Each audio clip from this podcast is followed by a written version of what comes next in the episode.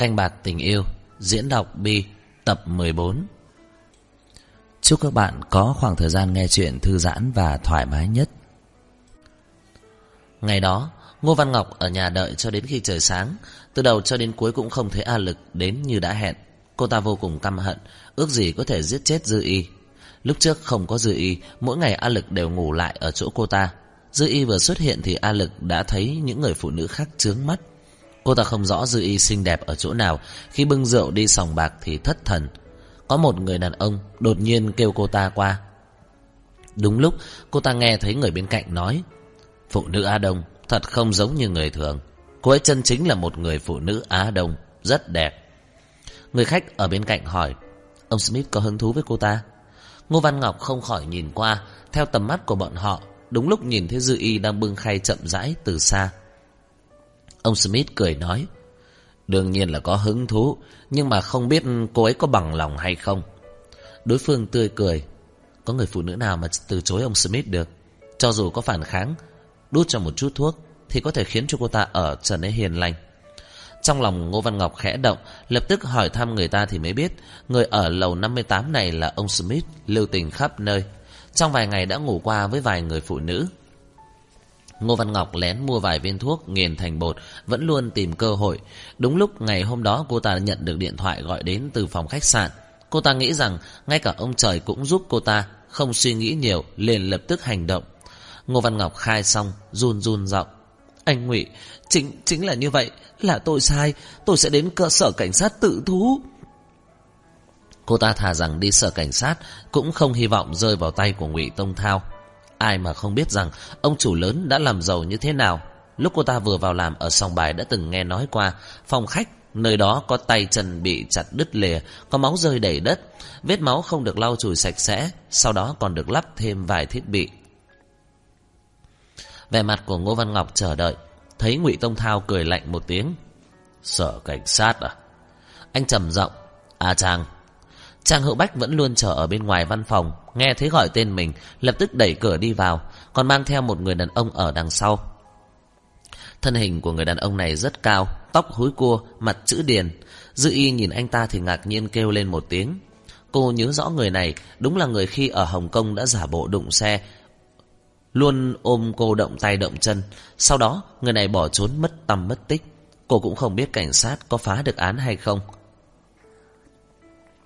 Dư y không chỉ giận mình vì nhìn thấy anh ta một lần nữa, mà bốn tháng trước, người này còn đang tốt đẹp. Nhưng giờ đây, anh ta từ bên ngoài đi vào văn phòng, chân trái khập khiễng, đi lại khó khăn. Anh ta lập tức kêu lên, anh ngụy Rồi nhìn về phía Dư y, cung kính, cổ Dư. ngụy Tông Thao không lên tiếng, chàng hữu bách đi theo đã nhiều năm, cũng không cần mở miệng đã hiểu được ý tứ. Anh ta nói với người đàn ông ở sau lưng. Mang cô ta về, chăm sóc cho thật tốt.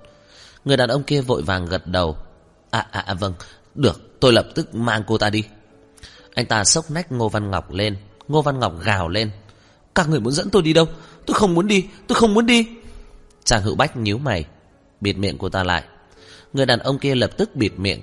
Chàng hữu bách nói, Mang cô ta đi gây lăng, Im lặng. Ngô Văn Ngọc ngẩn ra, không dám tin. Nước mắt lập tức trào ra, Nhìn về phía dư y cầu xin. Liều mạng đá chân dãy ruộng Cô ta giống như là điên lên, Sức lực bỗng nhiên bột phát.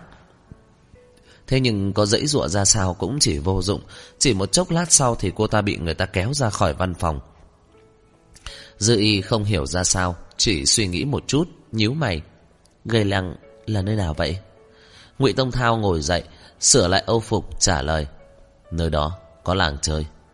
Anh thấy Dư y sửng sốt, Khom lưng xuống nâng mặt của cô lên, Hôn lên môi cô. Dư y có thủ tất báo như thế nào đi nữa cũng không thể chấp nhận một người phụ nữ bị ném đến làng chơi. Phương pháp trả thù cũng có ngàn cách, nhưng đưa người phụ nữ này cho đàn ông chơi đùa là phương pháp thấp hèn ghê tởm. Cô đẩy Ngụy Tông Thao ra, nghiêm mặt, khiến cho cô ta rời khỏi sòng bài. Đừng bắt cô ta làm cái loại chuyện đó được không? Ngụy Tông Thao cười. Sao? Không đành lòng à? Anh vén mái tóc dài của Dư Y ra sau tai cô, sờ sờ hai má của cô nói. Anh cũng không nỡ để em chịu nhục. Ngày hôm qua, Nếu em thật sự gặp chuyện không may, Em đoán xem anh sẽ làm như thế nào đây. Khi người khác ra tay với em Cho tới bây giờ, Bọn họ cũng đâu có đành lòng. Ai dám đụng đến em, Có thể thử trước xem. Anh hôn Dư Y vô cùng dịu dàng, Giống như đang vỗ về. Ở một đầu khác Trang Hữu Bách đi vào sòng bài ở lầu 2 Tìm được Trần Nhã Ân nói, Cô Trần, Tổng Giám đốc ngụy mời cô. Trần Nhã Ân đang tuần tra. Sau khi nghe vậy thì lập tức dặn dò một tiếng, Rồi đi theo Trang Hữu Bách. Nhưng không đi về phía văn phòng, Mà tới quầy ba. Trang Hữu Bách lấy một bì thư từ trong túi, Đưa cho Trần Nhã Ân nói, Tổng Giám đốc ngụy nói, mời cô Trần, Tự mình đem lá thư này giao cho quản lý. Trần Nhã Ân chậm rãi cầm lá thư, Sắc mặt thay đổi, Không khỏi nhìn về phía Trang Hữu Bách. Trang Hữu Bách cười cười, Thư từ chức, làm phiền cô Trần. Mười phút sau Trần Nhã Ân tìm được Ngụy Tông Thao ở sòng bài lầu 2, thấy anh đang đi xung quanh sân thi đấu, vài nhân viên công tác đi theo phía sau. Dư Y đứng ở bên cạnh, mặt ngước lên, hai người sóng đôi với nhau. Ở trong sân thi đấu, Lý Tinh Truyền mở lá bài tẩy, nhưng ánh mắt lại nhìn về phía Ngụy Tông Thao, ngón tay cái khẽ xoa xoa miệng bị bầm. Dư Y mặc một bộ váy dài phóng khoáng, nhẹ nhàng thoải mái động lòng người, cùng với Trần Nhã Ân đang đi tới đối diện như là hai loại hoa hồng trắng và đỏ. Lý Tinh Truyền nhớ tới sự mềm mại mà bàn tay đã được chạm vào, không khỏi cong môi lên. Người chia bài nói, ông Lý thắng.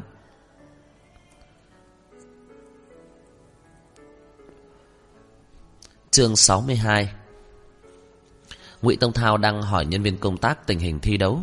Đại hội vua bài sẽ thi đấu bằng bài Tây, chủ đề bao gồm bài Baccarat, xì rách, xì tố, Texas Hold Poker, trong phòng bài sẽ không cho phép bất cứ ngoài gì ngoài tầm kiểm soát xảy ra. Bởi vậy, đánh bài ở trong này không chỉ có vận may mà còn phải xem kỹ thuật đánh. Mỗi bàn đều có một người nổi bật, Ngụy Tông Thao cần biết danh sách tất cả các đối thủ. Anh đang nói chuyện với nhân viên công tác, Trần Nhã Ân ở đối diện tiến đến gần. Tôi có chuyện muốn nói với anh. Nhân viên công tác dừng một chút, Ngụy Tông Thao lại đối với cô ta coi như không thấy, vẫn cứ nói điều động toàn bộ camera, không được để chống cái nào. Trần Nhã Ân kìm nén, chờ cho Ngụy Tông Thao nói xong, cô ta mới nói. À, chữ Tông còn chưa nói dứt thì Dư Y vẫn luôn bị cô ta không đếm xỉa đột nhiên nói. A Tông, có phải anh còn bận một lúc lâu không? Vậy em đi tìm Mã Đế Na. Ngụy Tông Thao nghiêng đầu liếc nhìn cô, cười như không cười. Mười phút. Anh liếc Trần Nhã Ân một cái, đến văn phòng. Anh xoay người đi về phía một gian phòng làm việc nhỏ, Trần Nhã Ân đi qua bên cạnh Dư Y, mỉm cười liếc cô một cái. Văn phòng này rất nhỏ, Ngụy Tông Thao ngồi vào ghế làm việc, không gian dường như có vẻ chật chội. Trần Nhã Ân nhíu chặt mày, đi thẳng vào vấn đề. Anh giao thư từ chức của Ngô Văn Ngọc cho tôi, là có ý gì? Ngụy Tông Thao thản nhiên. Cô muốn tôi giải thích với cô à? Trong lòng của Trần Nhã Ân căng thẳng, tiến lên một bước. A Tông, anh nghĩ rằng tôi quen với cô ta? Ngày hôm qua, Trần Nhã Ân cùng với Ngụy Tông Thao đi đến phòng của Lý Tinh Truyền, dĩ nhiên biết rất rõ chuyện này. Cô ta cũng biết phòng khách đã lâu không dùng đến, lại có giam giữ người ở bên trong. Sau khi nghe ngóng một chút, liền có người tiết lộ. Trần Nhã Ân vội vàng nói, anh tin vào lời đồn, hay là Ngô Văn Ngọc kia đã nói bừa gì ở trước mặt anh? Chúng ta quen biết nhau hơn 10 năm nay, tôi là người như thế nào anh còn không rõ à? Ngụy Tông Thao chậm rãi. Gần đây, Cô rất quan tâm đến chuyện của quầy ba. Ngày đầu tiên trở về, Đã muốn đi lật lại tư liệu của nhân viên. Anh dựa lưng vào ghế ngồi, Thoải mái. Sao nào? Quản lý quầy ba của tôi còn chưa có báo cáo lại với cô. Là đêm qua anh ta đã gặp chàng hữu bách sao? Sắc mặt của Trần Nhã Ân sẽ thay đổi, Nổi sùng lên. Tôi chỉ là muốn xem tư liệu của nhân viên mà. Rồi nhân tiền Kêu quản lý giao một đống chuyện khác cho người mới. Khiến cho cô ấy không rảnh để làm chuyện gì khác sao? Ngụy Tông Thao cười khẩy. Trần Nhã Ân, Đừng có diễn kịch trước mặt tôi, Cũng đừng có mơ tưởng dở thủ đoạn ở tay tôi. Ngày hôm qua cô đã chặn Mã Đế Na ở ngoài văn phòng của tôi, Nên nghĩ đến sẽ có hậu quả như thế nào. Tôi đã nhắc nhở cô một lần, Nhưng cô trước sau không nhớ rõ thân phận của mình. Bản thân cô là công vụ của song bài, Lại đi nhúng tay vào chuyện của quầy ba. Cô đã cảm thấy hứng thú với bộ phận ẩm thực thì chờ trận đấu chấm dứt, Tôi đều cô qua đó. Ngụy Tông Thao đứng lên, Nâng cổ tay nhìn đồng hồ. Đã 10 phút rồi, Cô có thể đi ra ngoài. Anh không đề cập gì đến chuyện của Ngô Văn Ngọc. Trần Nhã Ân cũng không có cơ hội để cãi. Ánh mắt Ngụy Tông Thao nhìn Trần Nhã Ân vừa âm u lạnh lẽo. Trần Nhã Ân run sợ, Không cả dám tin Ngụy Tông Thao lại đối với cô tàn nhẫn như vậy. Tôi đã ở bên cạnh anh mười mấy năm, Luôn cùng anh dốc sức làm việc. Kết quả là anh hỏi cũng không hỏi, Nghe cũng không có nghe. Ngụy Tông Thao đi về phía cửa. Tôi có trả lương cho cô, Trần Nhã Ân, Đừng có mơ mộng hão huyền, Khiêu khích tính kiên nhẫn của tôi. Hãy nhận rõ thân phận của mình. Ở đầu kia, Dư y không ngờ rằng Mình thật sự bị ngụy Tông Thao vứt bỏ, Lại nhận được một nụ cười đẹp đến sững sờ của kẻ khác. Cô tức tối chừng mắt, Nhìn bóng dáng thân mật của hai người kia, Quay đầu muốn đi tìm Mã Đế Na. Thi đấu ở trong sân nghỉ giải lao Sân khấu ở trung tâm có dàn nhạc giúp vui. Những nhân viên massage của sòng bạc đi khắp nơi. Nếu tuyển thủ thi đấu cần massage Thì bả vai giúp bóp xoa cho họ. Phóng viên ảo đến vào trong sân để phỏng vấn. Đám người đông nghịt, Dư y tìm một hồi lâu mới thấy bóng dáng của Mã Đê Na. Cô nhìn thấy chân của Mã Đê Na mang giày cao gót hơn 10cm Phấn khởi ôm lấy một người đàn ông. Chiều cao chênh lệch rất rõ ràng. Đầu của người đàn ông đó thoáng cái đã bị cô ép vào trên ngực của mình. Mã Đê Na mừng rỡ như điên. Anh lợi hại thật, Em không ngờ rằng anh chơi bài lợi hại như vậy. Anh đúng là thần tượng của em, Anh nhất định sẽ tiến vào trận đấu, Đoạt giải quán quân. Người đàn ông kia vùng vẫy cánh tay, Dường như có chút không thở nổi. Hơn nửa ngày, anh ta mới dẫy ra, Cả khuôn mặt đỏ bừng lên. Mã Đê Na ôm lấy đầu của anh ta, Lại hôn lên trán của anh ta một cái. Dư y nhìn thấy dưới mũi của anh ta Có một vệt máu tươi từ từ chảy ra, Cô trợn móc há mồm. A Thành. A Thành nhìn nhanh về phía trước, Kinh ngạc hô lên một tiếng, Rồi đẩy Mã Đê Na ra. Ai ngờ, Mã Đê Na đã tự giác buông anh ta ra, Xoay người, liền đánh về phía Dư y. Alisa, Bạn thế mà còn sống à? Tôi tìm bạn cả một buổi tối. A Thành nói, bạn bị anh ngụy bắt đi. Dư y thấy chiều cao của mình và A Thành không khác nhau lắm, Lập tức né sang một bước. Ngăn cản nhiệt tình của cô ta, nghẹn họng nhìn chân chối. Bạn và A Thành, sao lại thân đến như vậy? Cô không khỏi liếc nhìn bộ ngực đầy đặn của Mã Đena Lại nhìn về phía A Thành đang đứng bên cạnh, Chùi máu mũi. Mã Đena lắm lấy cánh tay của cô. Ngày hôm qua, tôi vốn muốn tìm bạn. A Thành ngăn tôi, Không cho tôi tìm. Cô vẫn cứ tự trách mãi. Tôi sợ bạn gặp chuyện không may, Nhưng bọn họ nói cái gì cũng không chịu nói với tôi. Ngày hôm qua tôi thật sự sợ hãi Mà khóc. Đều là do tôi không tốt. Hôm qua, Mã Đê Na tìm khắp nơi không thấy người, Lòng dạ càng ngày càng rối bời. Dự ý đón cô từ sân bay Bất quá mới có vài ngày ngắn ngủi, Cô ta hoàn toàn không quen thuộc nơi này, Đụng chuyện một chút cũng trở thành ruồi không đầu. Giọng nói tiếng Anh của người Singapore lại khác biệt rất lớn với của cô, Cho đến bây giờ cô vẫn còn chưa quen. Hôm qua chuyện bất chắc xảy ra bất thình lình, Cô căn bản không biết phải làm sao. A Thành lúc này đã chùi sạch sẽ máu mũi, Vẫn còn mặt đỏ tía tai, Giọng nói cũng bình tĩnh lại, Nói với Dư Y. Đêm qua cô ấy vốn muốn đi tìm cô, Thiếu chút nữa là báo cảnh sát. Chẳng qua là cô ấy lại quay số điện thoại thành 117 A Thành nhíu mày. Cô Dư, Người bạn của cô thoạt nhìn còn rất nhỏ. Hiện giờ thế giới giải trí không xảy ra tin tức gì. Chuyện dọ gọi cảnh sát Cũng tuyệt đối không được cho phép. Mã Đê Na nghe không hiểu tiếng Trung bọn họ đang nói, Chỉ hiểu mấy từ ngữ chỉ con số. Cô ta vội vàng nói, Đúng rồi, Số điện thoại báo nguy của cảnh sát Singapore không gọi được. Làm sao lại xảy ra chuyện này? Tôi... Số điện thoại báo nguy của Thụy Sĩ là 117 Ở đây là Singapore, là 999 Lúc này ngụy Tông Thao chậm rãi, Đến gần, nhìn về phía Dư Y. Không phải là bảo 10 phút sao? Sao lại chạy đến đây? Mã Đê Na rụt cổ, Lập tức trốn ở sau lưng Dư Y. Dư Y cười cười, vỗ vỗ tay cô ta, Thì thầm với Mã Đê Na vài câu. Lúc này cô mới đi tới trước mặt ngụy Tông Thao. Anh đừng hù dọa con nít nữa, Nói chuyện không thể dịu dàng một chút sao? Ngụy Tông Thao liếc mắt nhìn Mã Đê Na vừa ôm cánh tay của A Thành, Chân mày nhíu lại. Cô ta đã thành niên chưa vậy? Dư y kéo anh rời đi. Lúc trước anh đe dọa cô ấy khai ra tin tức của em, Lại không điều tra cô ấy mấy tuổi ở nơi này của anh, Chẳng lẽ HR Nhận người không có điều tra tuổi tác hay sao? Giọng nói xa dần Mã Đê Na chậm rãi thở ra, Hôn lên mặt của A Thành. Anh thi đấu thật giỏi, Em muốn chuẩn bị cho diễn xuất một buổi tối. A Thành gật đầu, Trong lỗ mũi lại có chất lỏng ấm ấm muốn chảy ra ngoài. Dư y đi theo bên cạnh ngụy Tông Thao cả ngày. Có nhân viên tinh mắt của sòng bạc sớm nhận ra cô. Lời nói của người ta truyền tới tai của A Lực. A Lực khiếp sợ, Lại đem lời nói truyền đến quầy ba. Nhân viên không dám tin, Nhất là quản lý. Sau khi quản lý nghe xong thì sắc mặt trắng bệch trong nháy mắt. Nửa ngày trôi qua, Vẫn tinh thần hoảng hốt. Anh ta nhớ tới thư từ chức của Ngô Văn Ngọc, Rồi nhớ tới ngày hôm qua Trang Hữu Bách cho gọi anh ta. Anh ta rốt cuộc hiểu ra. Ban đêm, ngụy Tông Thao không để cho cô đi, Mang cô về tầng 60 Anh đã muốn cô lâu lắm rồi, Mở cửa ra liền áp sát không ngừng. Sòng bạc bận rộn như vậy, Còn anh lại tiêu phí thời gian ở đây. Dư y cũng vừa làm cho tới mất đi nửa cái mạng, Nghe thấy anh thở dốc. Tâm tình hôm nay thế nào? Hôm nay, tâm tình của cô rất tốt. Ngụy Tông Thao im lặng tuyên bố với mọi người sự tồn tại của cô. Tất cả mọi người đều cung kính kêu cô Dư. Rõ ràng một khắc trước Bọn họ còn đang chiến tranh lạnh. Tình huống trong một đêm đó hoàn toàn đảo ngược. Loại cảm giác này khó có thể dùng lời để nói.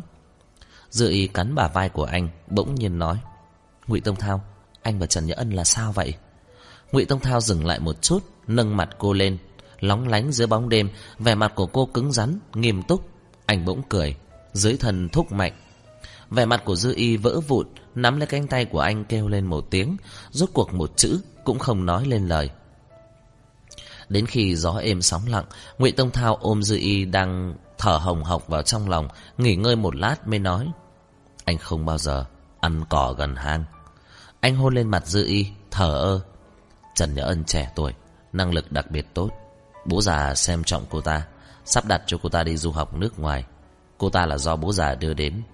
Ngày hôm qua cô ta ngăn mã đến Đà lại, Không cho cô ấy báo tin. Hôm nay anh cho cô ta một cơ hội, Sau này không cho nữa. Dư y rũ mắt, Không lên tiếng, Nửa ngày sau mới nói, Sự việc đã kết thúc chưa? Em còn nhớ là Ngô Văn Ngọc Nói có một cú điện thoại gọi đến. Ngụy Tông Thao liếc cô một cái, Biết cô có ý gì. Không có bằng chứng nào cả. Dư y ngửa đầu nhìn anh. Anh làm việc còn cần nói chứng cớ à? Ngụy Tông Thao cười cười. Em đang ghen à? Đúng, Anh làm việc không cần nói chứng cớ, Nhưng anh càng nghi ngờ một người khác hơn. Dư y khó hiểu, Nghe thấy ngụy Tông Thao lạnh giọng. Lý Tinh Truyền, Mười năm trước anh muốn xây dựng thế giới giải trí. Hắn ta là đối thủ cạnh tranh lớn nhất của anh. Bốn năm trước, Hắn ta bắn bố già ở Campuchia, Sau đó thì trốn đi Las Vegas. Bây giờ anh và ông Robin có ý định hợp tác xây dựng sòng bạc ở Campuchia, Mà hắn ta lại một lần nữa Thành đối thủ cạnh tranh lớn nhất của anh. Anh nhìn Dư Y, rồi nói tiếp. Tiến quân vào Campuchia khó khăn trồng chất. Đại hội vô bài chính thức là cửa thứ nhất. Hắn ta sẽ không để cho anh qua cửa dễ dàng. Em nghi ngờ Trần Nhã Ân, Mà anh thì nghi ngờ hắn. Ngụy Tông Thao nâng cầm của cô lên, Ngón tay nhẹ nhàng vuốt ve đôi môi cô. Anh sẽ bắt được bàn tay thực sự đứng sau màn của sự việc lần này. Anh sẽ không tin Trần Nhã Ân, Càng không tin Lý Tinh Truyền. Ngàn vạn lần, Đừng coi hắn ta là người tốt. Hắn ta không có chạm vào em. Cái này đáng khiến cho người ta nghi ngờ đây. Khi đó, Ở trong sòng bạc, Tiếng người nói vẫn ồn ào như trước. Khó có thể tìm được một góc bình yên. Sòng bài lớn như vậy Lại không có một cánh cửa sổ nào. Muốn xem cảnh đêm chỉ có thể đi đến hành lang. Ngoài cửa sổ là ánh đèn rực rỡ của Singapore, Mùa du lịch cao điểm, Du khách quanh quẩn khắp nơi. Thời tiết rất ấm, Nhưng bên trong đầy đủ hơi lạnh, Khiến cho người ta tâm lạnh. Trần Nhã Ân bỏ đi đâu? 15 phút, Cô ta cần mau chóng trở lại vị trí, Nhưng hai chân lại không nhúc nhích. Trên đỉnh đầu là tầng 60 Cô ta chưa bao giờ được phép đặt chân lên, Mà bây giờ lại có một người phụ nữ không rõ lai lịch đang ở trên kia. Nơi ngắm cảnh tốt nhất, Ở cùng với người đàn ông từng làm bạn với cô 10 năm nay. Sau lưng chuyển đến tiếng bước chân nhẹ nhàng, Một lát liền có người tới gần. Nghe nói anh ta đưa người phụ nữ ở quầy ba đi gây lăng Tôi thật sự rất tò mò, Cái cô dư kia đến tột cùng là thần thánh phương nào, Lại có thể khiến cho ngụy Tông Thao mê thành như vậy. Trần Nhã Ân cười khẩy, Nhìn ra ngoài cửa sổ, Không quay đầu lại. Người ở sau lưng dần dần kề sát, Bàn tay ôm lấy hông của cô, Hơi ấm phun vào thai má của cô. Nhã Ân, Muốn đi uống một ly không? Lý Tinh Truyền thấp giọng, Tầng 60 trên cùng, Bên trong phòng lạnh như băng. Chỉ có phòng ngủ là ấm áp. Ánh đèn ngoài cửa sổ chiếu vào trên giường An nhàn tịch mịch. Dư y đột nhiên hỏi ngụy Tông Thao Bây giờ anh có thể ăn cỏ gần hang không? Ngụy Tông Thao cau mày cúi đầu nhìn cô. Dư y hạ quyết tâm Chú Tuyền thì lái máy bay, du thuyền. A Tán là cao thủ máy tính. A Trang là đánh lộn và tham dự những trường hợp công vụ với anh. A Thành thì giúp anh đánh bài. Em không muốn làm gái quầy ba Em muốn đi theo anh học hỏi. Đứng ở bên cạnh ngụy Tông Thao, chân chính kề vai, sát cánh cùng với anh là điều cô muốn. Chương 63 Làm việc ở trong sòng bạc, trước hết phải hiểu biết về sòng bạc, cũng như học được cách đánh bài như thế nào. Thế giới giải trí có hơn 1.000 máy kéo ăn tiền.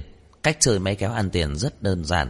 Nhiều người chơi nhất, mỗi ngày lợi nhuận phục vụ thu được mà máy kéo sinh ra khiến cho người ta líu lưỡi. Hơn 600 bàn đánh bài mở ra 24 giờ không ngừng.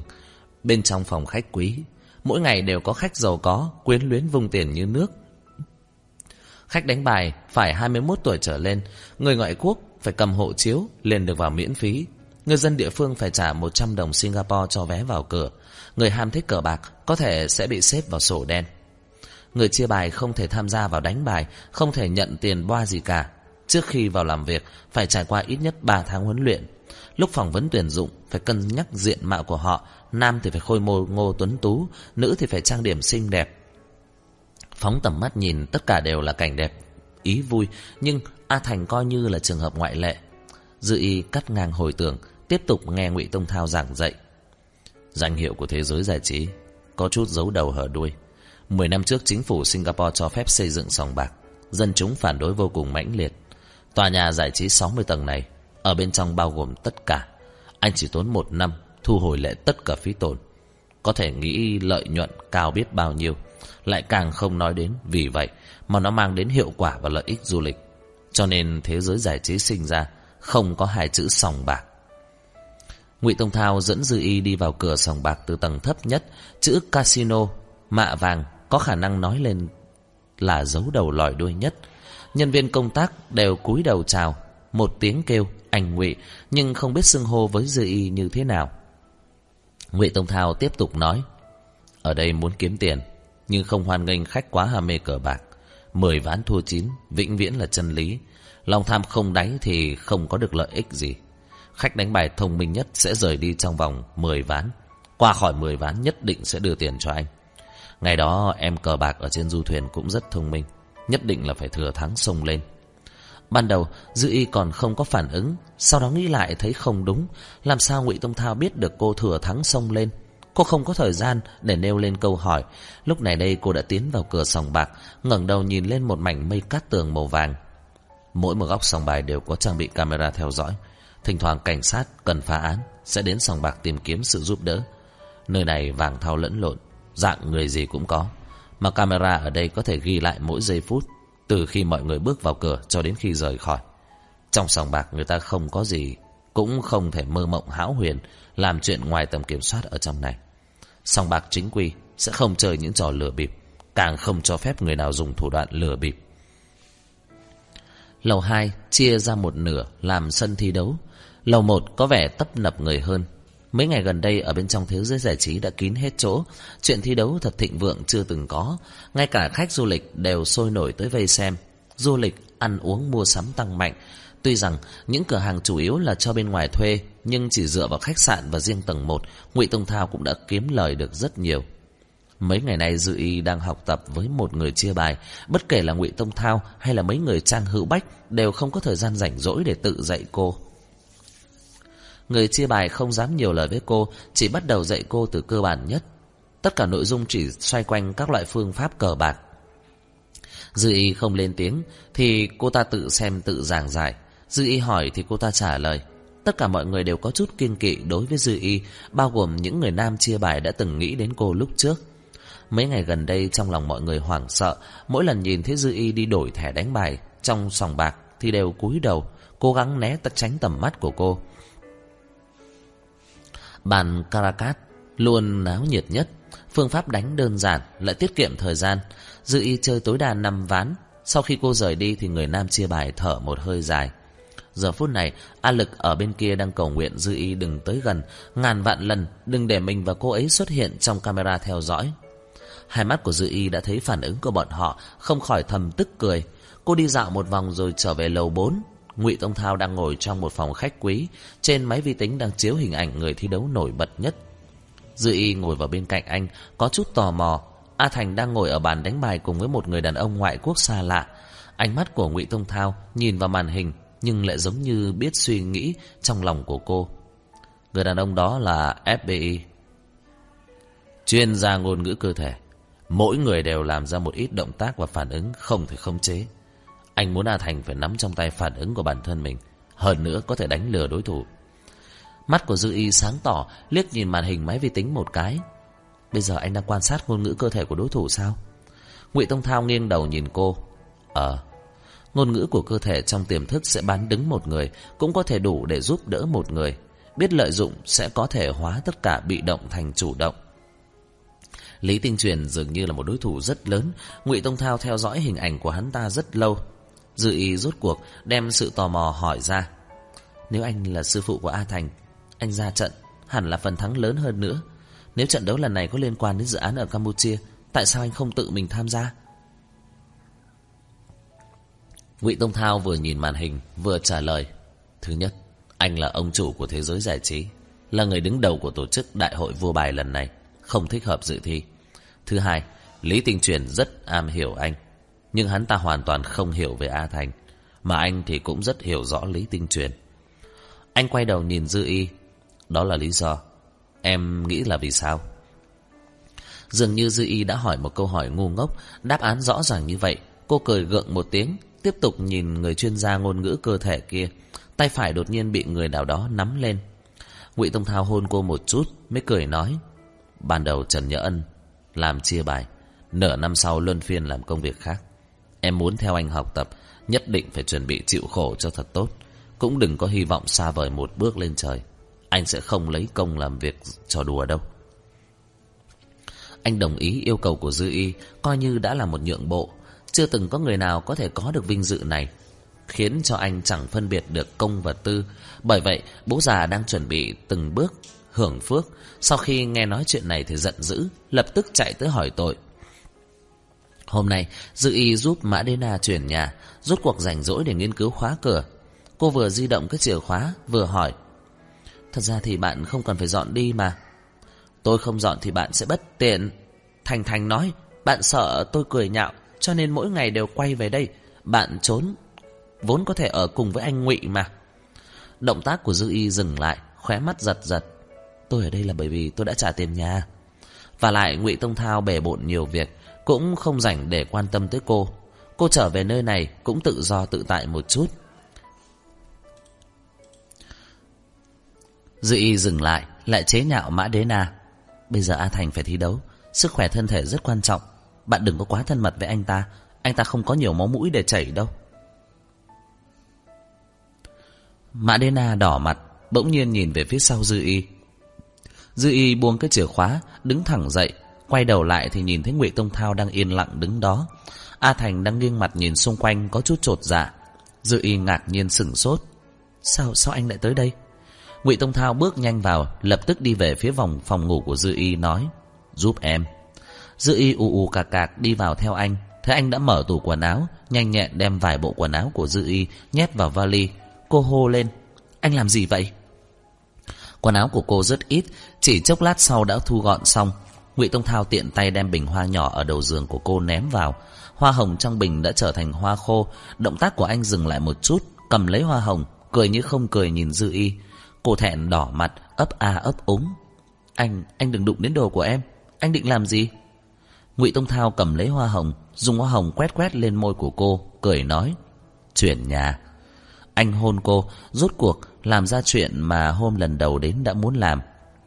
Dư Y có chút bất đắc dĩ, cứ như vậy bị Ngụy Tông Thao mang đi. Khi cô rời đi thì gặp bà chủ hàng bún trở về. Bà chủ vừa nhìn thấy Ngụy Tông Thao liền ngẩn ngơ, vội vàng nói không ngừng: "Anh Ngụy, anh Ngụy!" Ngụy Tông Thao gật đầu, nhét Dư Y vào trong xe. Dư Y tức giận ngay từ đầu tiên từ khi em rời khỏi đảo Sentosa, anh đã theo dõi em. Ngụy Tông Thao vuốt ve cái ót của cô để vỗ về, Dư Y đánh tránh tay của anh, tức giận chui vào lòng anh, nghĩ tới cô vừa bước vào phòng khám bệnh là Ngụy Tông Thao lập tức liền biết, ngay cả một ngày cô cũng không trốn được.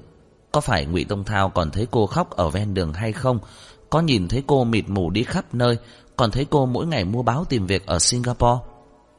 Ngụy Tông Thao nâng mặt của cô lên, thấy hai má của cô hồng hồng, cười cười rồi lại hôn cô. Ở trong xe mát mẻ, ôm nhau suốt cũng không bị nóng. Không biết khi nào ở đằng trước đã có một vách ngăn. Vách ngăn hạ xuống, Chỉ còn lại một không gian rất riêng tư. Hai người trở lại thế giới giải trí, Trong văn phòng ở lầu 4 đã có người ngồi chờ. Bố già chống gậy ba to ngồi ở ghế giám đốc, Mặt hướng về bức tường kính tiếp đất, Nhìn xuống sòng bài ở lầu 2 Trên mặt mây đen dày đặc. Trần Nhã Ân nói, Trận đấu của A Thành, vào sau 12 giờ, Anh Ngụy có thể đang huấn luyện cho anh ta Anh Ngụy Trần Nhã Ân cười khổ. Dạ vâng Anh Ngụy không cho phép con gọi thẳng tên của anh ấy nữa. Sắc mặt của bố già trầm xuống.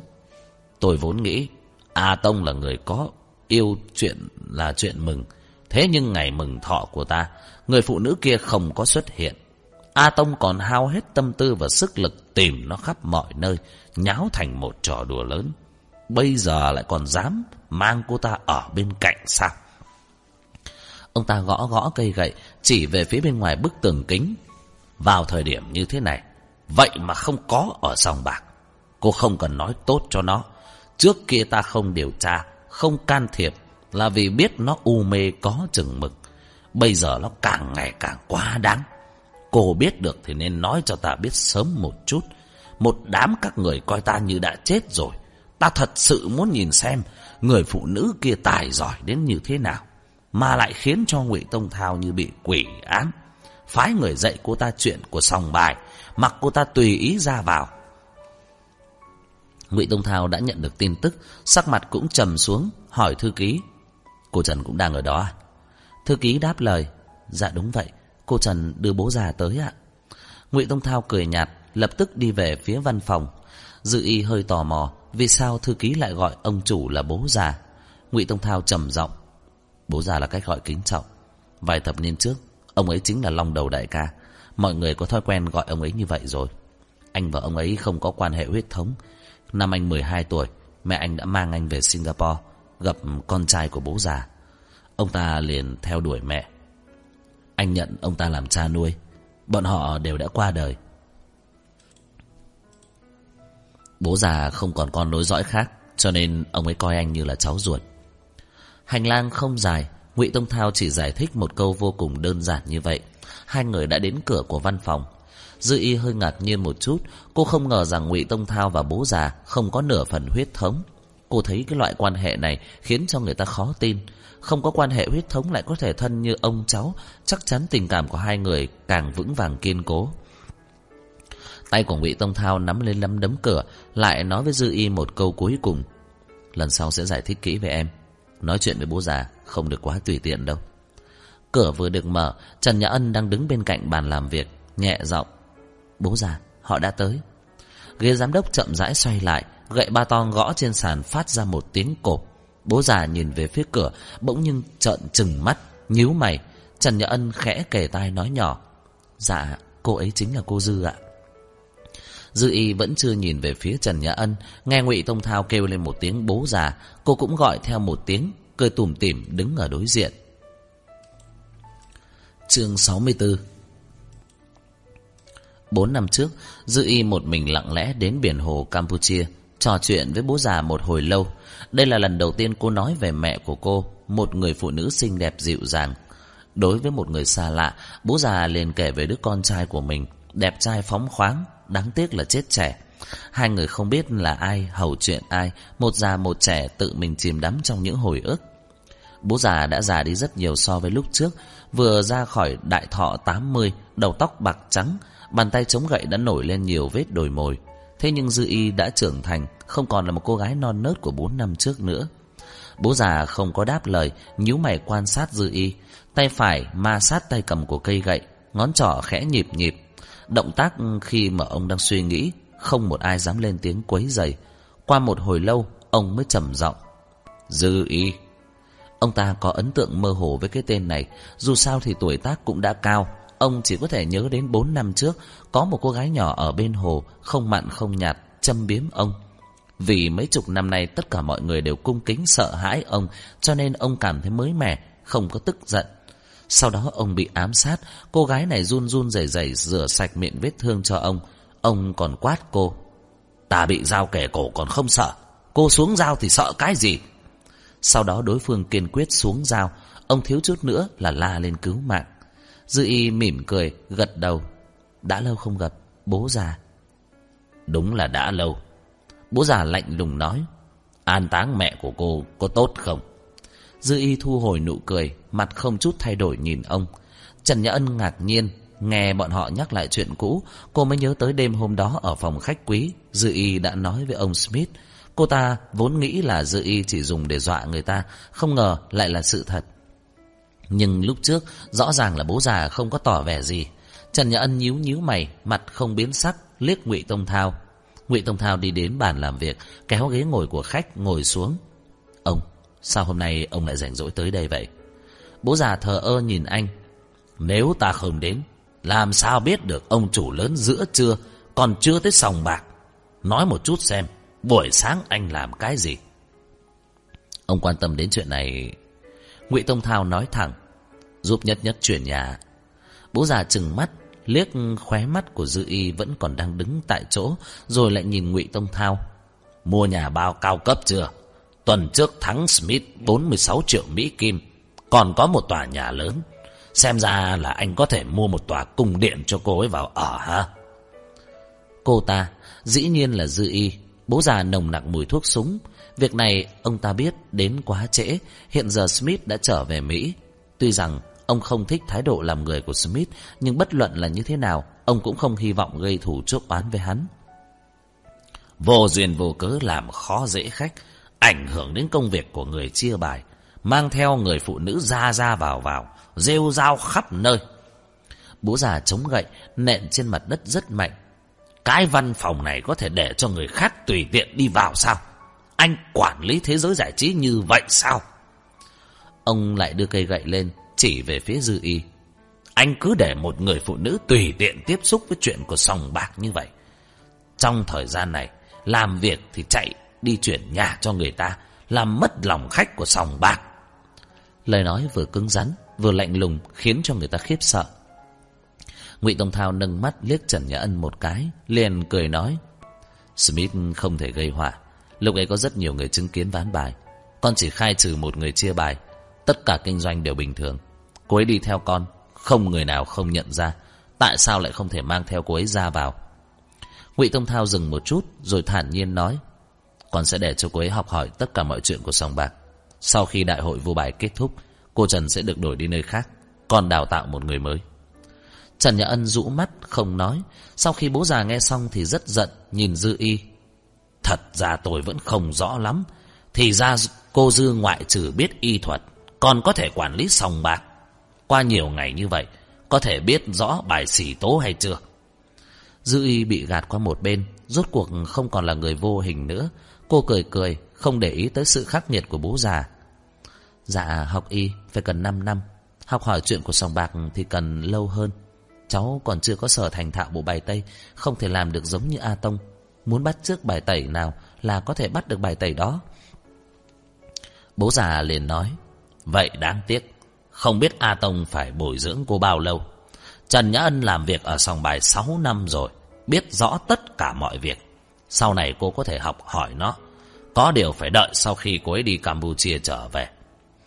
Ông nhìn Ngụy Tông Thao lại nói. Đại hội vô bài chấm dứt thì mang Trần Nhã Ân đi Campuchia dựa theo kế hoạch đã định.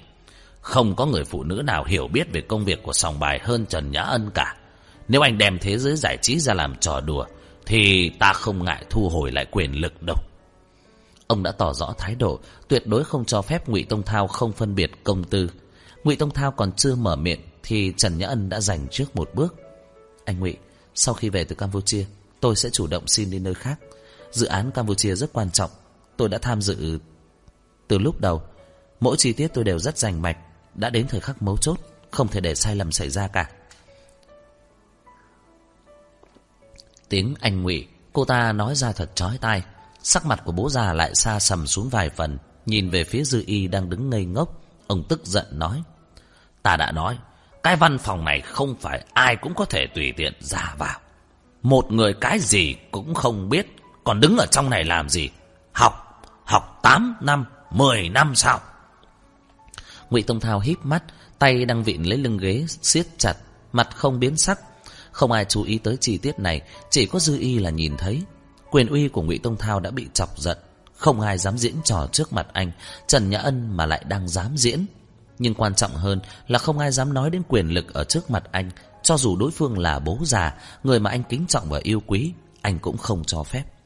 Quả nhiên, ngụy Tông Thao nói, con sẽ dẫn Dư Y đi Campuchia. Trước khi đại hội vô bài chấm dứt, thì cô ấy sẽ hiểu rõ tất cả chi tiết. Bố già tức giận không thể kiềm nén. Đồ vô liêm sỉ! Hiểu rõ. Anh muốn cho cô ta đi học mỗi ngày. Nói cô ta biết chúng ta muốn làm gì ở Campuchia. Có phải vậy hay không? Trần Nhã Ân vội vàng vỗ lưng bố già. Kìa ông, ông đừng tức giận. Cháu sẽ dạy cô Dư. Cô ta đang chấn an bố già hay sao? Bỗng nhiên có người nhẹ nhàng nói chen vào. Thị trấn Poipet, Campuchia như là một Las Vegas. Nghề cờ bạc. Phát triển đông đảo sòng bài. Bởi vậy bọn họ có thể tụ tập ở Poipet, không thể tiến vào Phnom Penh. Trong phạm vi 200 dặm ở Phnom Penh chỉ cho phép tồn tại một sòng bạc. Bây giờ thế giới giải trí muốn trở thành nhà thứ hai. Ngụy Tông Thao nhướng mày, không khỏi quay sang nhìn về phía Dư Y. Trần Nhã Ân phản ứng lại, cười nói: "Cô Dư có thể vẫn không rõ lắm, không phải là chúng ta muốn trở thành nhà thứ hai, mà là chúng ta muốn thay thế nó." Cô ta còn chưa nói xong, Dư Y đã cắt ngang. Sòng bạc Kim Huy đã có từ thập niên 8-90. Có một không hai ở Campuchia. Ông Quách Quảng Huy là người nhập trú Campuchia, là thương nhân nước ngoài mở sòng bạc. Bất kể là quá khứ hay tương lai, cái tên Kim Huy này sẽ luôn tồn tại.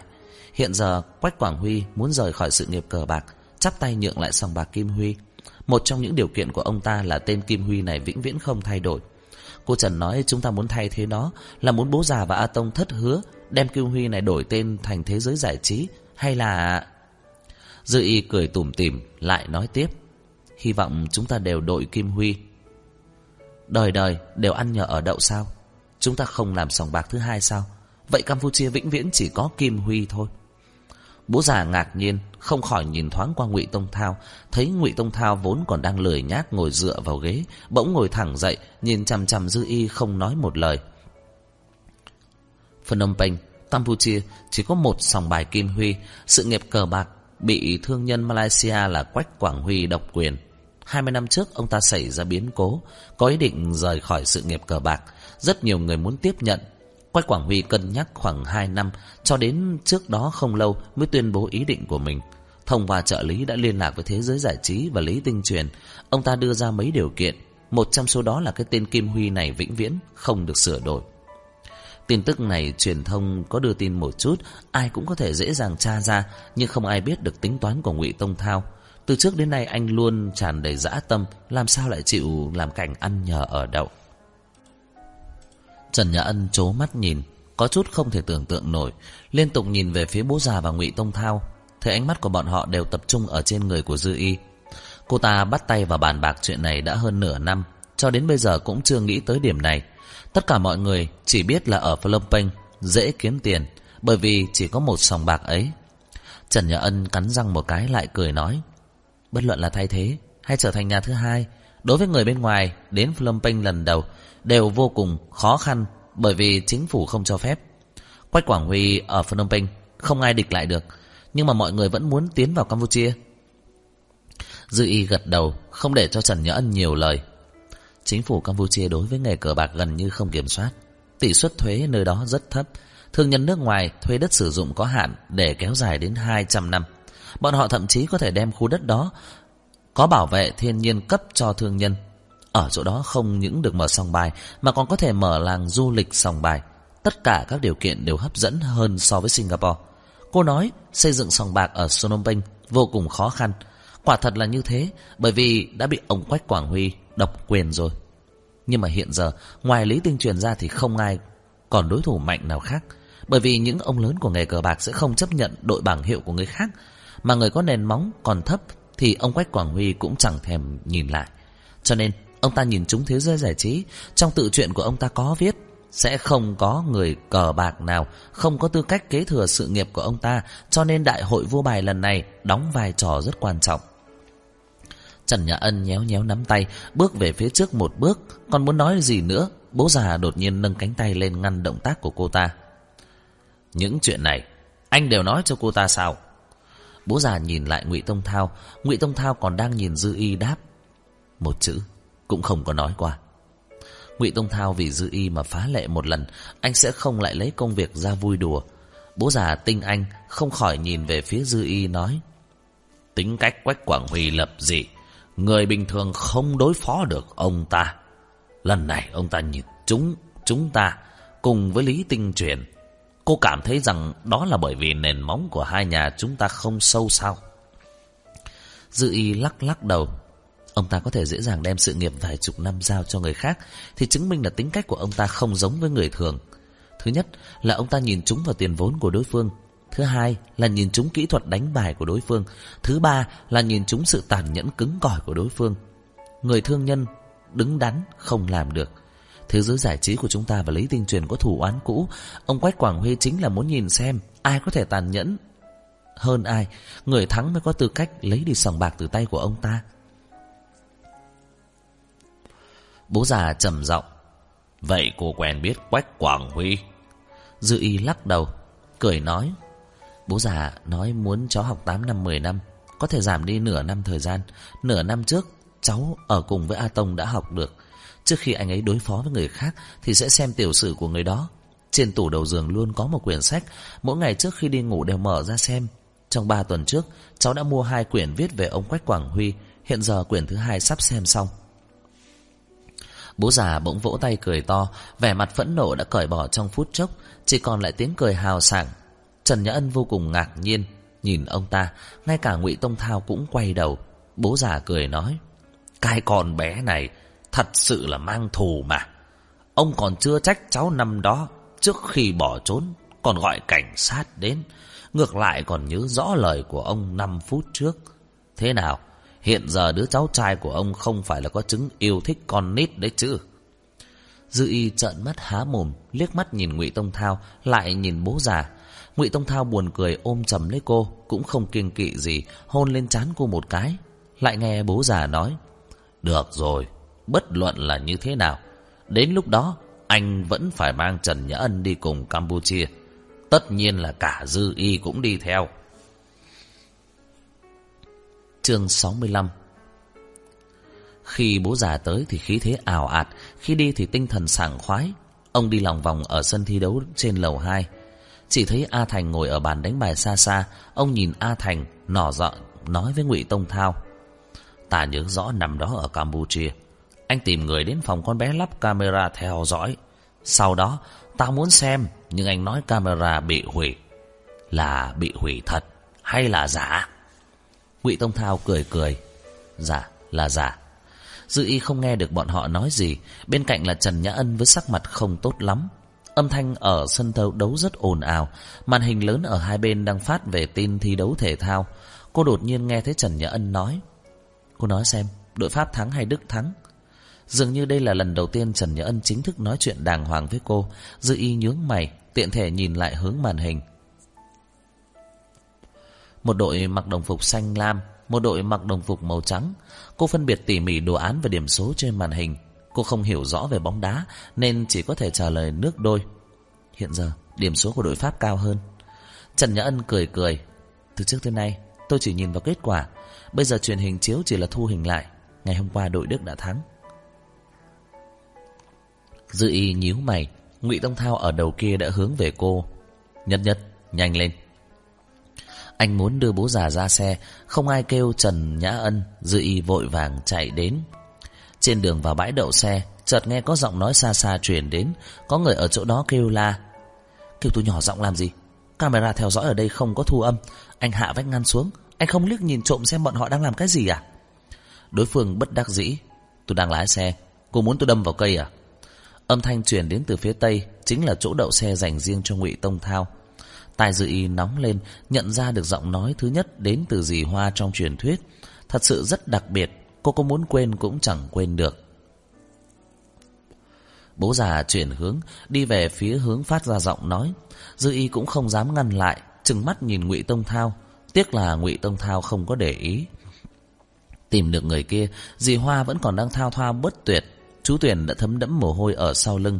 Một tiếng rưỡi trước, ông ta vừa dừng xe. Dì Hoa không biết từ nơi nào xông ra, chặn ông ta lại. cho tới tận bây giờ Lải nhải làm cho lỗ tai của ông phát đau Đột nhiên Hai mắt của dì Hoa tỏa sáng Bố già trò chuyện xong rồi à Cô gái này có phải Bố già cau mày hung tợn nói Không phải vừa rồi cô nói muốn đi chợ sao Sao còn đứng đây Dì Hoa cười ha hà Tôi nghĩ ở đây đi chợ thật là phiền phức. Nếu hôm nay ông muốn ra ngoài, Vậy tản bộ cùng với tôi. Nhân tiện kêu tài xế đưa tôi đi chợ luôn. Dì Hoa chuyển ánh mắt về phía Dư Y. Cái cô gái này xinh đẹp, Sao không ai giới thiệu với tôi vậy? Dư Y hé miệng cười cười. Chào dì Hoa, Tôi tên là Dư Y. Cô tự nhiên phóng khoáng, Mặt mày của dì Hoa hớn hở, Tự tiến đến thân thiết nắm tay cô. Cái tên dễ nghe, Giọng nói ngọt ngào, Bộ dáng xinh đẹp. À Tùng, nó tinh mắt đấy. Dạ cảm ơn gì Dư y không khiêm tốn chút nào, Nhận lấy toàn bộ. Ngay cả bố già cũng nở nụ cười. Bố già đứng lâu có hơi mệt, Dì Hoa và ngụy Tông Thao vội đến đỡ ông. Nhưng không ngờ Dư y còn nhanh hơn một bước. Cô lặng lẽ đẩy ngụy Tông Thao ra, Đỡ cánh tay của bố già. Bố già liếc cô một cái, Cũng không phản ứng dư thừa, Chậm rãi tự nhiên đi đến xe của mình. Ông tài xế già đang ngủ gật một mình, Vội vàng mở cửa xe giật mình dậy. Bố già trọng tình trọng nghĩa Vẫn luôn dùng những người già ở bên cạnh. Tuổi tác của ông tài xế và dì Hoa cũng không khác biệt lắm, Thoạt nhìn đã hơn 50-60 tuổi. Nhìn theo xe hơi rời đi, ngụy Tông Thao mới nói, Hai người bọn họ đã nhìn cha nuôi của anh lớn lên, Cũng nhìn anh lớn lên. Cho nên khi ở trước mặt bố già Vẫn luôn rất tùy tiện. Anh vuốt vuốt tóc của Dư Y Hôm nay bố già vốn muốn khởi binh vấn tội, Nhưng biểu hiện của em rất tốt. Ông không đánh mà thua. Muốn anh thưởng em thế nào đây? Dư y cười cười. Thưởng cho em á? Thật là muốn mang em đi cùng đến Campuchia sao? Trần Nhã Ân cũng phải đi à? Nói cho cùng cô vẫn còn khúc mắc trong lòng, Không thể nào coi nhẹ một người phụ nữ xinh đẹp như vậy. Ngụy Tông Thao nhớ tới, Vừa rồi ở bên ngoài sân thi đấu, Bố già cố ý nói với anh. Cháu Thế mà vẫn im hơi lặng tiếng. Còn muốn gạt ta. Ấy thật là. Con bé nửa đường chạy trốn, Không còn mặt mũi nào. Dừng một chút, Khóe mắt của ông nhìn thoáng qua Trần Nhã Ân. Nhớ lời nói của ông vừa rồi, Đem Trần Nhã Ân đi cùng Campuchia. Đừng khi dễ ta giả hồ đồ. Nhã Ân quanh co lòng vòng, Nói cho ta những chuyện này. Dĩ nhiên là ta biết mưu tính của nó. Ấy, nó chẳng qua là không muốn rời khỏi sòng bạc. Tuy đã chơi một chút thủ đoạn, Nhưng vẫn có thể tha thứ. Con bé đó rất được, Âm thầm học tập một cách nghiêm túc. Nhưng dù sao, Nhã ân vẫn am hiểu tình hình hơn. Cháu đừng có hành động theo cảm tính. Bố già nhìn rất rõ ràng, Một chuyến đi này không phải bị lợi dụng, Mà là ông quả thật nổi giận. Đáng tiếc đối phương nổi giận lại là dư y. Lần này, ngoài dự tính của ông Cặp mắt của ngụy Tông Thao lóe lên, Ngón tay ngoéo ngoéo lên ngọn tóc của dư y, cúi đầu ừ một tiếng. Ở đầu kia, Trần Nhã Ân còn đang nhìn vào màn hình. Điểm số của đội Pháp và đội Đức ngang hàng, Lại qua mấy hiệp, Cuối cùng sút vào khung thành một cú, Trận đấu chấm dứt, Đội Pháp thắng. Cô không cần nhìn quá trình, Chỉ nhìn kết quả. Khi ở trước mặt bố già Và ngụy Tông Thao không cần quá thông minh, Có thể giả bộ thông minh thích hợp. Nhưng cô không ngờ là Dư Y Vậy mà quen biết với bố già Nhưng việc này cũng không sao cả Cuối cùng cô đã đạt được mục đích Cô ta nhìn về bàn đánh bài ở xa xa Ánh mắt giao nhau ở trên không với Lý Tinh Truyền Khóe miệng hơi dương lên Hôm nay dư y khiến cho Ngụy Tông Thao ngạc nhiên mừng rỡ. Cuối cùng Ngụy Tông Thao tìm được hai cuốn sách được bao bìa trong vali của cô. Anh nhẹ nhàng lấy ra hoa hồng khô, cắm vào trong bình hoa nhỏ để trên tủ đầu giường. Thuận tay mở trang sách, nhìn thấy còn có chữ viết bằng bút bi ở trên mặt thì không khỏi cong môi. Anh mới xem được vài trang thì có một bàn tay thò tới bộp một tiếng đóng quyển sách lại. Không được xem. Cô bọc bìa sách cẩn thận chính là không muốn để cho Mã Đế Na nhìn thấy, tránh cho cô ấy hỏi đông hỏi tây. Ai ngờ kết quả quyển sách lại rơi vào tay Ngụy Tông Thao. Ngụy Tông Thao chắc chắn rất đắc ý, vốn là từ khi bọn họ còn đang giận dỗi thì cô đã ngầm chăm chỉ học hỏi. Dư y hiếm khi xấu hổ và giận dữ, Ngụy Tông Thao lười biếng dựa đầu vào giường. Lại đây. Dư y không chịu đi, dùng rằng với anh. Ngụy Tông Thao đơn giản đi lấy sách. Dư y lanh lẹ vội vàng thò tay đoạt lấy, cũng không nghĩ là bị trúng kế của Ngụy Tông Thao. Cánh tay cô bị căng chặt, trong nháy mắt bị anh kéo lên giường. Lần trước cách đây hơi lâu, lần này Ngụy Tông Thao khiến cho Dư Y trả lại toàn bộ. Sau khi dung chuyển qua đi, chăn mền đều bị quẳng ở trên sàn nhà, hai người mồ hôi chảy ròng ròng. Ngụy Tông Thao vẫn nằm ấp ở trên người Dư Y, vừa hôn vừa nói: "Em đã đoán được suy nghĩ của anh, anh chỉ nói qua với bố già." Dư Y nhắm mắt, tay chân mệt mỏi chẳng muốn mở miệng, trên ngực truyền đến cảm giác tê dại, cô bất đắc dĩ nói: "Anh đã nói ông Robin muốn hợp tác với anh xây dựng sòng bài ở Campuchia." Em không có điều tra ra là từ trong tin tức Chính anh lộ ra đấy chứ Ngụy Tông Thao cười nhẹ Cắn lấy cô Dự ý kêu lên một tiếng đau đớn. Anh không có nói lộ ra hết. Đúng không? Ờ Anh chỉ là không ngờ em lại biết như vậy. Việc này sẽ không là điều bí mật, Không lâu sau sẽ công khai mà.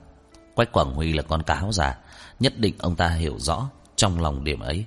Ông ta lại muốn lui về ở ẩn, nhưng muốn làm cho bảng hiệu của ông ta được phát huy rạng rỡ, Làm sao lại có cái chuyện tốt như vậy? Cho nên trước tiên anh đạt được Phnom Penh Ổn định bước chân, Thời cơ chín mùi liền xây dựng sòng bạc. Đúng vậy. Ngụy Tông Thao lại đi vào, Bả vai căng thẳng, Dư y không chịu nổi nắm chặt tay anh. Hiện giờ thời cơ cũng chín mùi rồi. Anh nói một câu hài nghĩa, Động tác lại bắt đầu. Ngụy Tông Thao rất bạt mạng, Dư y có chút không chịu nổi, cũng không ngờ có người dường như đã tính đến điều đó. Hai ba ngày, liền chạy đến thế giới giải trí, đưa canh.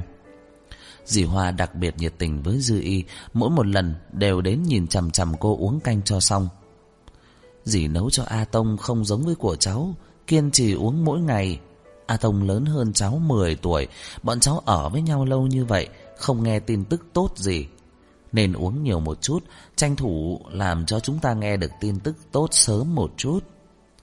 Dư y ho khan, suýt chút nữa sặc nước canh, dì Hoa vội vàng vỗ vỗ lưng. Cháu khỏi phải cần thẹn thùng.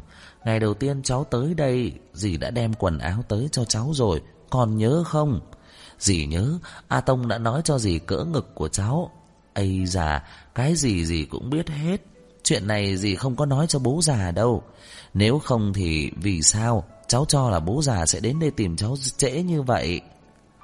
Dư y không chịu nổi nhiệt tình của dì Hoa đã đỏ mặt tía tai. Uống xong toàn bộ canh thì mới được giải cứu. Sau khi cô cất bước trở lại sòng bạc, mặt của cô vẫn còn nóng rực. Đối diện với Trần Nhã Ân đang đi tới, Dư y cười nói. Cô Trần. Trần Nhã Ân cũng lộ vẻ tươi cười lễ phép, đi qua sát bên người cô, một câu cũng không nói. Dư y nhún vai không quan tâm Đi về phía trước Vừa đi được vài bước chợt nghe người ta bàn luận Cô Trần thật là lãnh đạm Lý Tinh Truyền ở một bên chậm rãi đi tới Hai tay đút vào túi quần Tươi cười ấm áp Đã lâu không gặp cô Cô Dư anh Lý đã lâu không gặp. Lý Tinh Truyền cười cười, Lại nói, Dường như cũng không phải là thật lâu. Mỗi ngày tôi đều nhìn thấy cô ở bên ngoài sòng bài. Ngày đó sau khi cô đi, Tôi vẫn chưa có cơ hội nói chuyện với cô. Sau đó cô thế nào? Dư y cười, Cảm ơn anh Lý đã quan tâm. Tôi không sao. Cô nói vô cùng máy móc, Cũng không có vì ơn cứu mạng của Lý Tinh Truyền Mà cảm ơn anh ta một lần nữa. Dư y định rời đi, Ai ngờ Lý Tinh Truyền bỗng nói Cô Dư rất đẹp Bầu ngực rất được Dư y sửng sốt Chỉ thấy Lý Tinh Truyền ghé sát vào Có thể nghe thấy cả hơi thở của anh ta Mềm mại, ấm áp Không tì vết Phía trên ngực trái của cô chỉ có một nốt ruồi rất nhỏ màu đen, rất hoàn mỹ. Khó trách Ngụy Tông Thao lại quyến luyến cô như vậy. Là tôi cũng muốn. Lý Tinh Truyền cố ý nói chậm, giọng điệu mờ ám, nụ cười vẫn ấm áp như trước. Cùng với lời nói ngả ngớn của hắn ta thì giống như là hai người khác nhau. Dự y hít thở, ngưng lại, cánh tay đột nhiên cứng đờ, cố gắng kiềm chế bản thân, mắt nhìn về phía trước không nói một lời. Bốn phía đều có phóng viên E rằng bất cứ lúc nào cũng có thể tóm được hình ảnh Ở đầu này Dư y mím chặt khóe môi Lý Tinh Truyền rũ mắt nhìn cô cười cười ngụy Tông Thao cho tôi một đấm Tôi lại không cảm thấy thiệt thòi Vì cô Dư tôi có thể chịu thêm mấy đấm nữa Dư y bỗng cười lên Nghiêng người mở ra một chút ít khoảng cách với hắn Rốt cuộc nhìn thẳng. Thân thể của anh Lý thật tốt Xem ra bị đấm thêm vài đấm cũng có thể cười được. Bằng không tại sao khi anh bị đuổi ra khỏi Singapore nhiều năm như vậy Mà vẫn trở lại chứ? Xin anh Lý giữ lấy thân thể Hy vọng anh vẫn có thể khỏe mạnh để mà rời khỏi Singapore. Lý Tinh Truyền híp mắt Nụ cười nhạt đi vài phần.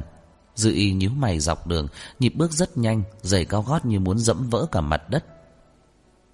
Ngụy Tông Thao không có ở trong phòng, Dư y bước thong thả hai bước, đến đứng trước bức tường kính nhìn xuống dưới lầu, không thấy Lý Tinh Truyền nữa, không ai biết hắn ta chạy đi đâu. Trên sân khấu có ban nhạc đang hát, đúng vào lúc nghỉ giải lao, nhân viên công tác bận rộn xung quanh khán phòng.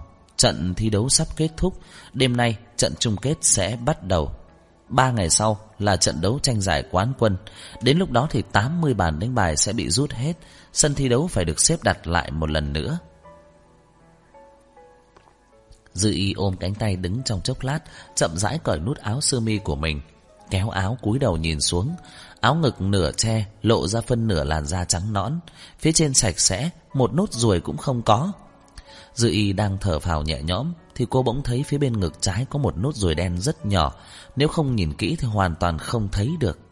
Cô giận tái mặt, cửa đột nhiên truyền đến tiếng vang. Cô còn chưa kịp cài lại nút áo thì Ngụy Tông Thao đã bước vào. Đã quay về đấy à? Ngụy Tông Thao nhìn thấy động tác của Dư Y đang cúi đầu nâng tay, nhíu mày nhìn về phía cô, liếc mắt một cái, chỉ thấy cô đang đứng trước tường kính cài lại nút áo sơ mi. Anh cầm lấy tay cô, không để cho cô cài lại nút thứ hai, ôm cô vào ngực, thấp giọng. Em đang làm gì vậy? Dư y cười cười. Không có gì. Vừa rồi anh không ở đây. Dì Hoa lại đem canh. Anh nhanh uống đi. Cô cầm tay ngụy Tông Thao. Cảm xúc bạn đã bình ổn. Nhưng vẫn khó có thể mở miệng ngụy Tông Thao đưa tay vào trong áo lót của cô nói. Anh không cần uống canh. Em biết mà. Nút áo lại bị anh cởi ra một cái. Áo ngực đã lộ ra. Dư y phủ lấy mu bàn tay của anh. Lý Tinh Truyền Động tác của Ngụy Tông Thao dừng lại, nghiêng đầu nhìn Dư Y, cô khẽ cắn môi. Em lo là hắn ta chụp hình em, sẽ dùng để uy hiếp anh. Cho tới nay, Lý Tinh Truyền biểu hiện phong cách nhẹ nhàng thoải mái. Ban đầu Dư Y cũng bị hắn ta mê hoặc, nếu không có Ngụy Tông Thao nhắc tới người này, cô sẽ hoàn toàn không cảnh giác gì. Hôm nay đối phương không hề báo trước mà nói ra những lời đó, sẽ xé bỏ bộ mặt giả dối mà hắn đang tỉ mỉ ngụy trang. Mắt thấy trận chung kết sắp tới, Dư Y thật sự nghĩ không ra lý do nào. Cô không muốn giấu giếm Ngụy Tông Thao chuyện này, biết sớm một chút thì có thể chuẩn bị sẵn sớm một chút để khỏi phải cuối cùng khiến cho Lý Tinh Truyền đạt được mục đích. Sắc mặt của Ngụy Tông Thao lập tức trở nên u ám. Nghe Dư Y kể lại ngẫu nhiên gặp mặt vừa rồi, áp suất không khí xung quanh bỗng chốc giảm thấp. Sau khi im lặng một lúc, anh bỗng nhiên vén áo sơ mi của Dư Y lên, Ngón tay khẽ trà sát phía trên ngực trái của Dư Y. Thân thể của cô cứng đờ nói, Ngụy Tông Thao. Ngụy Tông Thao rút tay về, cởi bỏ nút cổ áo, xuyên qua bên ngoài bức tường kính, dán mắt vào một phương hướng, ánh mắt âm u lạnh lẽo. Sự thù địch không kiềm nén được, toát ra. Qua hồi lâu, anh trầm giọng Tại sao hắn ta đã không chạm vào em? Càng giống như là đang nói một mình. Cho tới bây giờ, Lý Tinh Truyền cũng không tính là chính nhân quân tử. Huống chi, hắn ta có thủ oán với ngụy Tông Thao. Bất luận như thế nào, hắn ta cũng không có lý do mà nhịn xuống không chạm vào dư y. Ngược lại là chỉ chụp hình uy hiếp ngụy Tông Thao lại suy nghĩ, nghiêng đầu quan sát cô thêm một lần nữa. Bỗng nhiên hỏi, em và Lý Tinh Truyền, trước đây có quen biết không? Dư y lắc đầu, cho tới bây giờ chưa từng gặp qua.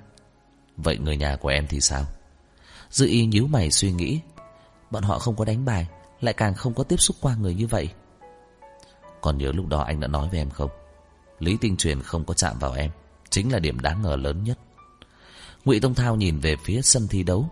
Lý Tinh Truyền đang cùng nói chuyện với người ở bên ngoài. Tiến vào trận chung kết chỉ có mấy chục người. Hắn ta là người đứng đầu lớn nhất. Ngụy Tông Thao im lặng một hồi lâu trầm giọng. Hắn ta dường như sẽ không làm hại em. Lý Tinh Truyền chậm chạp không có hành động gì, cũng không đưa ra hình ảnh gì. Đến tột cùng là hắn ta có mục đích gì với Dư Y, không ai rõ ràng. Nhưng mục đích mà hắn ta nói với Dư Y những lời kia, đáp án rất nhanh chóng được rõ ràng. Hết tập 14 Xin cảm ơn các bạn đã chú ý lắng nghe. Xin chào và hẹn gặp lại. Để ủng hộ kênh Quý vị có thể để lại bình luận cũng như chia sẻ hoặc có thể ủng hộ tài chính trực tiếp về các địa chỉ đã được ghi ở phần mô tả.